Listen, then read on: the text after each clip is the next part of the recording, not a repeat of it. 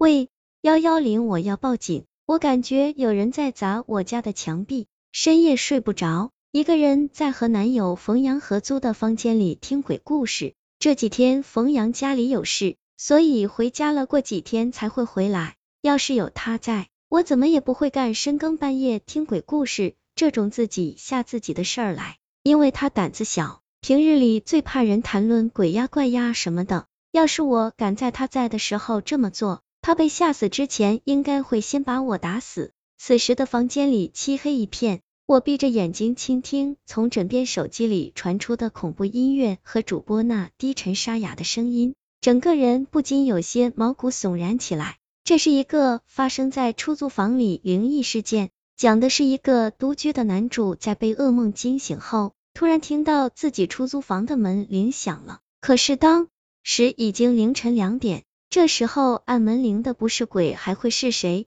男主本来不想理会，可奈何门铃一直响，只好壮着胆子朝门口大叫了一声：“谁啊？”可也没人回答，男主只好小心翼翼的朝门口走去。拿起门铃话筒问是谁，话筒那头先是一阵静默，后突然响起一阵十分恐怖的女人的尖叫声，吓得我瞬间心跳加速，血液倒流。我赶紧用双手紧紧捂住耳朵，直到那阵可怕的尖叫声没了，才敢松开手，继续往下听。故事结束后，还是觉得毛毛的躺在床上，翻来覆去好久，才渐渐睡着了。在睡觉的过程中，我感觉到有什么在碰我露出被子的脚，就下意识的踢了踢，以为是在做梦，把脚伸进被子后继续睡觉了。第二天早上，我和平常一样吃完早饭，开始简单的打扰房间的地板，却在房间的一堵墙的底下看见了几只白色的正在细微蠕动的小虫子。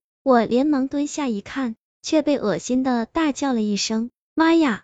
房间里怎么会有蛆？”恶心地，我想死的心都有了。不过尽管如此，我在小心翼翼的把这一小块地方清理干净后，就赶去上班。很快把这件事抛之脑后。在我工作的地方，有一个和我较为合得来的同事，他平时就很爱听鬼故事。我觉得自己昨晚听的那个故事挺不错，就介绍给了他。所以他就开始一边工作，一边偷偷拿耳机听鬼故事。我看着他如此胆大妄为的样子，不由得叹了一口气，替他看了一眼老板办公室的方向，后开始认真工作。中午在员工餐厅吃饭，他突然一脸很想知道的样子的问我：“哎，那个鬼故事的主人公到底在那个门铃的话筒里听到了什么？”我笑着看了他一眼：“你想让我剧透，这就不刺激了，好吧？可我这是很想知道啊。”刚听到关键时刻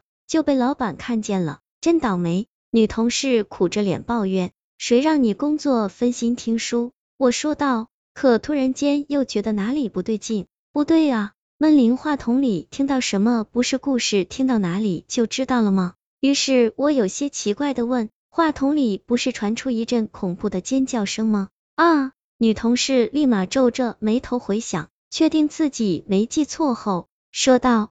不是啊，故事里是说主人公听了后被吓得扔掉话筒，但并没有直接描述出他听到了啊，怎么可能？肯定是你记错了。我十分确定的说道，我肯定没记错，你要是不信，我现在就放出来听听。说着，女同事已经将手机拿了出来，她将故事的进度条滑倒了要听的部分，听着听着，我的脸色开始不由自主的发白。女同事发现了我的不对劲，她按停了故事，问我怎么了。我强装镇定，摇了摇头，可能真的是我听错了吧。既然故事中那一段并没恐怖的尖叫声，那么昨天晚上我听到的那个恐怖的声音是怎么回事？难道是我自己神经紧张幻听了？不可能，那个时候吓得心脏都差点跳出来了，怎么可能是幻听？还是说那间房间里头真的有鬼？现在想来，一个月前自己刚住进去的时候，就有一个女疯子突然